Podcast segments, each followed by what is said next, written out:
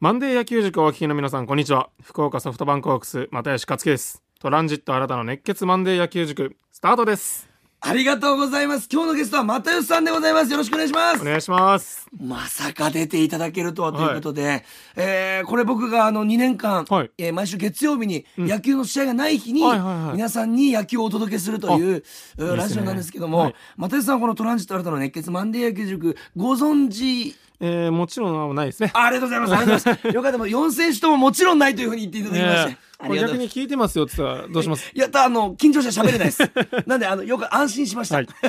そんな番組になっておりまして、はい。えー野球の話をとことんしていくといはいう番組でございますけども、お願いちょっとオープニングからでございますけども、はい。ちょっとコアな話をはい。聞いていきたくて、又吉さんはやっぱりリリーフの、まあ、プロというか専門、はい。プロ中のプロでやってると思うんですけども、リリーフって、やっぱりこの、一球で試合が大きく変わるという、本当に厳しいポジショニングじゃないですか。はい。その時に、この、なんて言いますかね、一番、あの、配球の面で、はい。頼るというか、もう困ったらここ、困ったらこれとかいうのを頭にもし思い浮かべてたりとかう、ん。考えがもしあれば教えていただきたいなと思いまして、生命線というか。そうです。ねせその日によるんですけどほうほうほうほう。絶対にボールにできる球。詳しくお聞かせ願ってもいいですか？そのいい球だけど、はい。間違った時に甘く入るはい。球よりもはい。ストライクは入ってないけどちゃんとボールになる球を大切にしますそれはなぜですか？エイヤーで言って打たれたら終わりなんでなるほどですね。うん先発だったらそこから5イニングでまた修正というか抑えればいいというのはあるけども、リリーフがもう1球で変わっちゃうからカッ。トボールシュートもそうですけど、はい。例えばまっすぐ外のまっすぐ出てるはい。でもカットボールの方が間違った時に絶対にボールに行くってなったらカットボール戦なるほど。に。どんなにまっすぐ行くともはあ、これでも俺、これのお話を聞いた選手は初めてというか、そのボールにできる球。うんなんかおイメージではストライクが取れる球。うんこれはいつでも入るっていうのを持ってるっていうのももちろんあるかもしれないですけど大事なのはボールにできる球。ボールにできるっていう余裕があるから腕振れるんですよねはあ、でもだからかなと思うのが又吉さんてか今年のこのホークスで僕、はい。えー全試合解説させてもらったいただいたんですけどもやっぱりこのフォアボールからの失点だったり、うん。この出していいフォアボールももちろん中にはあるじゃないですか、そういった中でフォアボールからの失点っていうのが多い中でボールを投げるってなかなかの勇気というか、うん。だと思うんですけども又吉さんがそれで乱れたのを僕は見たことないのでやっぱりそこの自信っていうのもあって腕が触れてるってことですかね。そうそう、ま、あの迷った時にはい。一番ダメなダメというかあんまいい結果じゃなかったのが迷った時にまあもうとりあえずこれで勢いでいってしまうが一番ダメだったので僕の経験上なるほどそれで打たれた経験があると。それよりもボールになる球だったらもう一回組み立てれるのではいはい。気持ち的にも、はいはいはいはいはい。まあ旗から見たらまたボールかと思うかもしれない球でも、はいあえてそれを投げてる時もありますじゃあ気持ちリセットできる時の用のそのボールがあると。そうですねはあなんかこの心を落ち着かせるこういうとうん。このなんていうんですかねマウンド上でのなんか自分のメンタルコントロールの方法とかってあったりするんですか？基本的にはその結果を欲しがらないですね。結果ではないと。結果というよりもその投げた離れるまでの準備はかなりします。イメージもするし。でも離れた後ってやっぱり自分がどんなに100でいったと思っても例えばじゃあ横風が吹いたとかバッターがたまたま本当に調子よくてはい。振りに行ったら当たりました。でも球をものすごいいいところに行ってる、はいはいでそこであ打たれたなとかって考えちゃうとその球死んじゃうので、はいはいはいはい。やることやった上で相手の方が上手だったよねっなるほど。て考えるのとうわあの球打たれるのかっはい。て思って次のバッターに行くのと全然違います、違うのではあなるほどだから気持ちのいい意味での開き直りがそうですねマウンド上でのメンタルコントロールになってると。だからその代わりブルペンでめちゃくちゃあのシミュレーションをしますなるほどですね。その何倍も何倍もしていって、あの、ひここのマウンドに立つと、孤独のマウンドに。二つな投げに行くバッターの誰々のシュートと誰々のシュート違うしみたいな、はいはいはいはい。こいつの時のシュートは甘くてもいいけど高さ低くなのか、はいはい。こいつはコースは甘くてもいいけど高さは絶対高くとかなるほど。ちょっとずつ変えながら、うん自分で頭で考えながら、そして甲斐さんと話し合いながら。そうですねでそれで投げた時にブルペンでちょっとこれ今日もシュートよりもまっすぐの方がライン出るなボールに絶対できるなインコース特にってなったらシュートが出ても首振ってまっすぐにします。うわす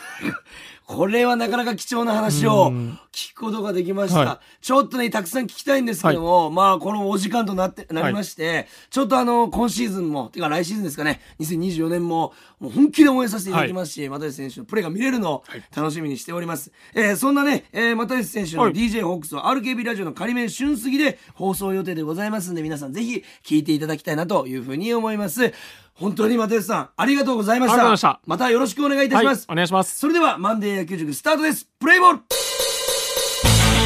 トランジット新たの熱血マンデー野球塾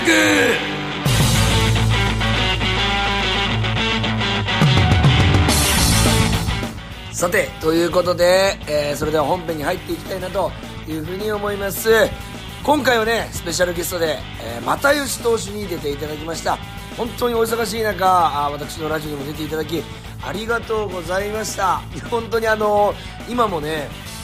あの又吉投手のこのなんて言いますかあ雰囲気を思い出してと言いますかあ、まあ、ちょっと前にね、えー、又吉選手のおお話をね、えーまあ、ラジオオープニングを撮らせていただいてるんですけども本当に気さくな方でとにかくこのいつもおーまあ面白いと言いますか、この明るい雰囲気、そしてまあ空気感、えーそして話題を提供してくれる、そんなあお人柄と言いますか、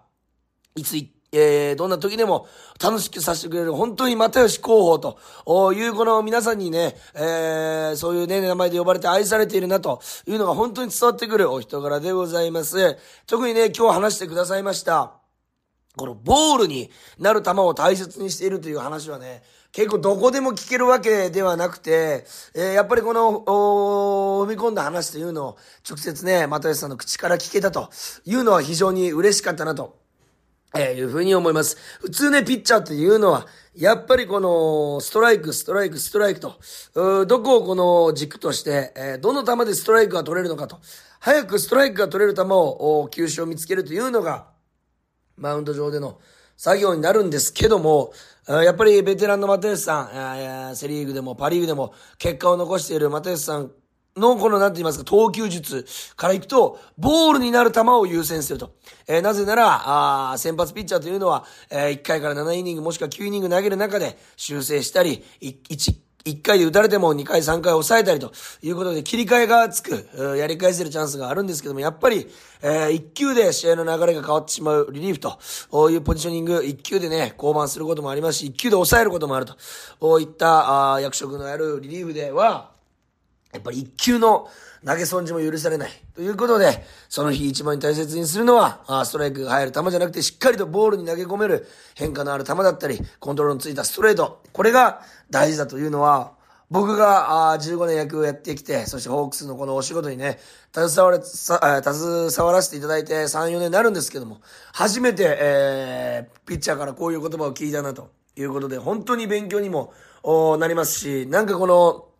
改めて野球を見るときに、このボールになった時も、ただコントロールミスじゃなくて、意図してボールを投げてるんだという球を見つけることができると、また一つ野球の楽しみ方が我々もね、変わってくるのかなと。そんな野球の楽しみ方一つ、もう一つのね、魅力みたいなのを教えてくれるラジオになったんじゃないかなというふうに思います。又吉さんがね、いかにこの考えてマウンドに上がって、いかにこの解散とあうんの呼吸で投球を行っているか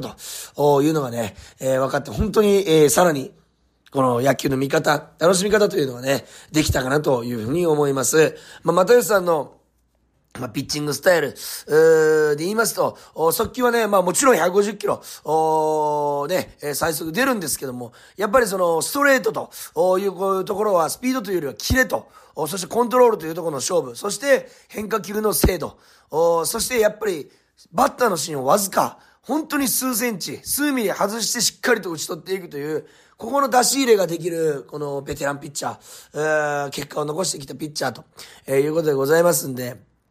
よく僕の親父が言ってたんですよね。本当、いろんなプロ野球選手を見ながら、球の速い選手は見るなと。えー、お前の体に合ってない。えー、というより球の速い選手と、おいう選手も、おやっぱり球速を意識するんじゃなくて、やっぱりコントロールで、えー、プロで勝っている選手は、あ勝ち抜いていってるんだよという話をちっちゃい頃にされて、やっぱり何が何でも速い球を投げたいと、えー、僕もピッチャーをしておりましたんで、えー、何が何でも速い球を投げたいと、おまあ、思っていた僕にとって結構衝撃の事実だったと。ピッチャーはスピードじゃなくてコントロールなんだよと、ストライクとボールの出し入れをしっかりできるかと、ベース板ギリギリ、えー、ボールがかするところにずっと投げ続けるかことができるかというところをね、えー、教わったことがあるんですけど、まさにそれを、ずっとやり続けて結果を残し続けてきているのが、又吉選手ということでございます。なんか、この、ピッチャーの基本といいますか、忘れてはいけない部分というのを常に、えー、マウンド上で披露してくれている選手が又吉選手でございますんで、えー、皆さんも注目していただきたいなというふうに思います。またね、この、なんて言いますか、又吉選手と、お撮ったラジオ、RKB ラジオのね、えー、仮面春杉野球部というところで放送されるんですけども、12月はですね、クリスマスの次の日、12月26から29日までの4日間、そして1月は23日から26日までの4日間、えー、12月26日から29、えー1月は23日から26、この、まあ、合わせて8日間というふうに予定されておりますんで、皆さんぜひ聞いていただきたいなというふうに思います。本当はここでね、えー、今日この月曜日のマンデー野球塾の中で、えー、やっぱり、その内容も話したいんですけども、やっぱりこの、えー、放送を聞いて楽しみにしていただきたいなというふうに思います。例えば、又吉選手のこだわりだったり、最近ね、ハマってるものなんかも、ちょっと想像を超えてきますし、あのー、これは絶対買ってほしい皆さんと、これはもう一家に一台ですっていうね、又吉選手のプライベートを充実させる最高アイテムなんかの話もありますんで、ぜひ皆さん聞いていただきたいなというふうに思います。又吉選手、本当に、えー、改めてありがとうございました。さあ、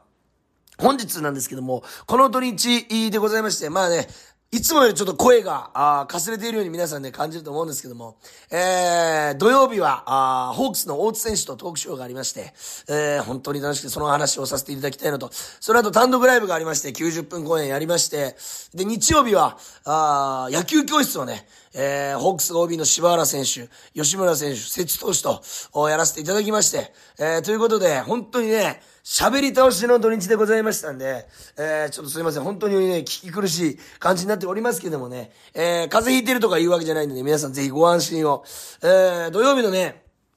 大津選手のトークショーですけど、地元カスヤ凱旋のトークショーですよ。本当に多くのね、お客さんが来られて、なんと、抽選券がまず、えー、250枚。250枚飛び出て、そして立ち見が、えー、50人から100人いたので、350人近くのお客さんがイオンモール福岡に集まってくださって、本当に大津選手の声を一声聞こう、一目見ようということで、朝早くから並んでいただきました。えー、大津選手はね、えー、締め町出身でございまして、えー、イオンモール福岡、本当に地元中の地元、よくね、高校時代も、中学時代も遊びに来ていたということで、ピエトロなんかもよく行っていたというお話もあったりして、その後ね、ホークスのファン、えー、来ていただいた方々が、ピエトロに行くなんていうシーンもね、えー、実際にあって、お話聞いたりしましたけども、まずは大津投手、ルーキーイヤーにね、えこれだけの活躍をすると。いうことが、まずね、本当にあのー、すごいことだなと。いうので、皆さんもね、大きな拍手を送っておりましたし、マンデー野球塾にね、出演していただいた2週間前にもね、話しましたけども、やっぱりルーキーらしからぬ落ち着きと、おまあ、マウンドさばき、マウンド度胸だったんですけどやっぱり、何回聞いてもやっぱ、マウンドではね、プルプル震えたり、えー、怖かったと。特に一番対戦して、まあ、えー、プロ野球に入って一番怖かった選手は浅村選手と、楽天浅村選手の威圧感、えー、やっぱり打席に入った時の雰囲気、まとわれた雰囲気が、すごいものがあるというふうにおっしゃっておりました。そして、えー、このラジオの中でも話していただいた新球種、まっすぐチェンジアップ略してマッチェ。マッチェという球種についてね、実演をしていただきまして、えー、ボールの軌道とどういう風に落ちていくかっていうのをね、えー、舞台上でやっていただいたと、ステージ上でやっていただいたと。あね、えー、なんか、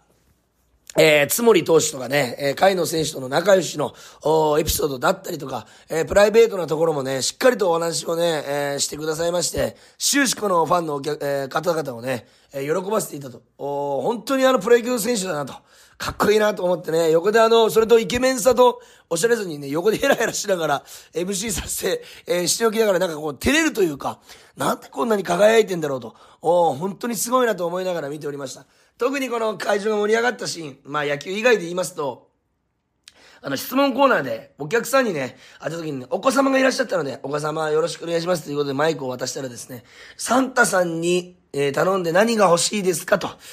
いう、この、なんて言いますか、綺麗な心、本当4歳か5歳の子です。その瞬間、会場から350人から自然と大きな拍手が起こったんです。大津選手も困ったなと。こんなに可愛い眼差しで言われたらもうたまらないよということをおっしゃっておりましたけども、なんとそれに対しての大津投手がね、あの、車というふうに超現実的で高いものを答えて、会場が大爆笑に包まれるというシーンがあって、僕もさすがにね、大津さんということで、こんなに綺麗な眼でね、この何が欲しいですかっておっしゃってくれてるのに、この、すごく自分の物欲をね、このぶつけたところ、俺もうめちゃくちゃ面白くて、その前にね、えー、まあ今一番欲しいもの何ですかという話をインタビューしておりました、皆さんの前で。そこで車ということが出てたので、えー、やっぱり忘れられずに車ということを答えたみたいなんですけども、本当に会場もそれで盛り上がりましたし、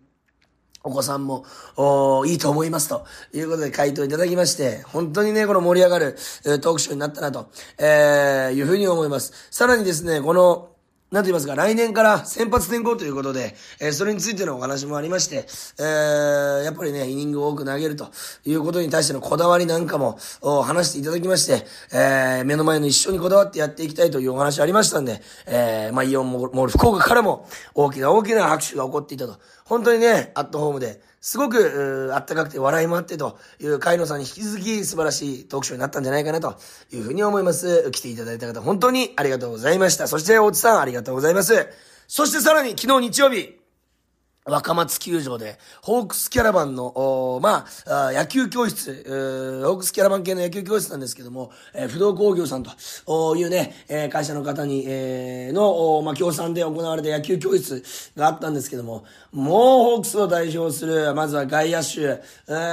柴原博さん、そして大エース沢村翔投手、節正さん、そして3年連続20本塁打、強打の野手ということで吉村祐希選手と、この3選手と、まあね、それぞれの皆さんとお仕事させてもらったことがありますので、えー、僕もね、楽しくお仕事できたんですけども、何より、えー、集まってくれたね、4チーム、合計84名の野球部員のね、小学校のね、この少年野球の皆さんの活力と言いますか、野球に対するこの愛と言いますか、野球大好きだっていう思いをね、青空の下、球場で黒土の上でね、感じれたことを、そしてそのお三方と、発球を追いかけられたことが、俺もう本当に幸せで、えー、なんか本当に、えー、野球小僧に僕も帰れたなと、えー、言ったような3時間でございました。内容としましては、節さんがね、え実際にブルペンでピッチャーのピッチング、ピッチャーにピッチングを教えたり、なんとね、ブルペンではね、節さんもね、マウンドに立って少し投げてたんですよ。僕はもう仕事を忘れてね、食い入るようにそれを見てしまった。あの時、僕は子供ながらにずっとペイペイドームのマウンドに立ってる節さんをね、中学高校見てたんですけども、あの大投手が、ということで、マウンドに立っている節さんを、こう見ることができたの、非常に幸せな空間だったなというふうに思います。そして柴原さん、本当にね、えー、まあ、えー、今49歳ということで、もうすぐ50歳というお話あったんですけども、この、なんて言いますか、子供たち目線でね、一番声を出して明るくやられたのが柴原さんだったなというふうに思いますし、やっぱりね、え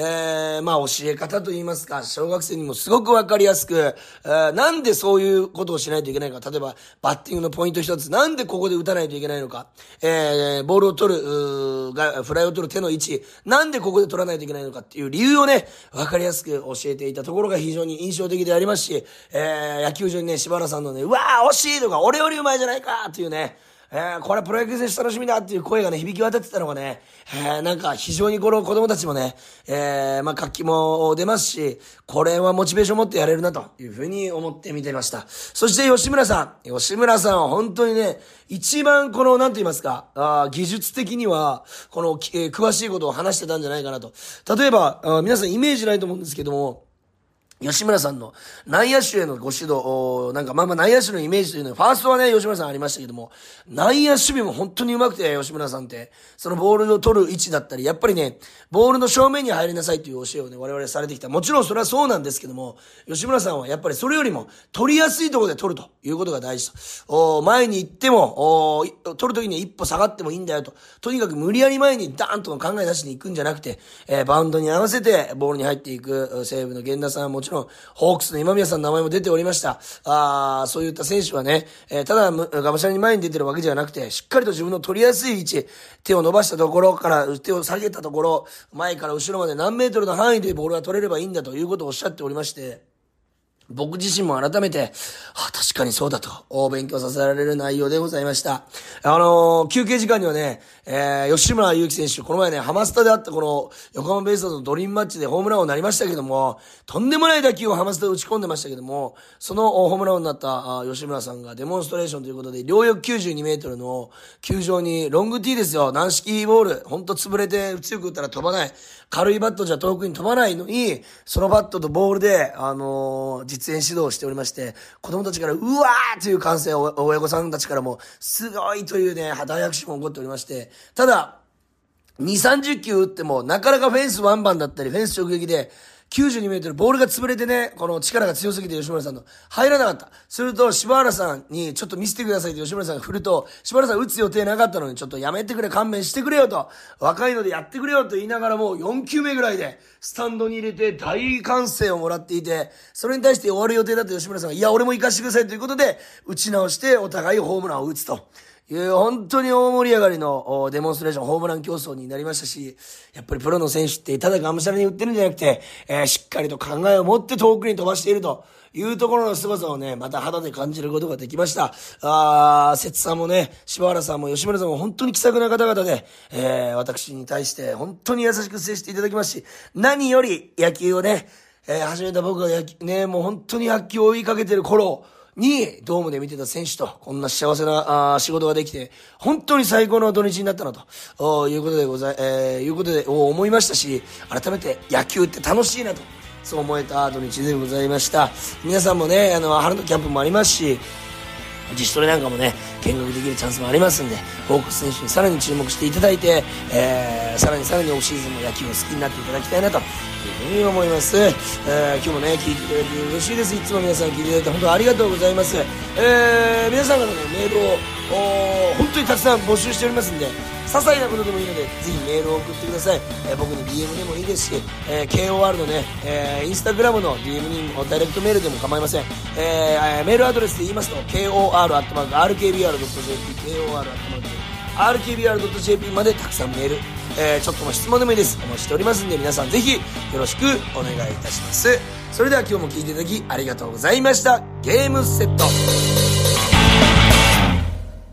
HKT48 の矢野瀬レイヤです。RKB ラジオでお送りしているガールズパンチ HKT48 の桃地山ラジオ局、ポッドキャストでもお楽しみいただけます。Apple、Spotify、Amazon Music、Google ポッドキャストなどで桃地浜ラジオ局と検索してフォローをお願いします。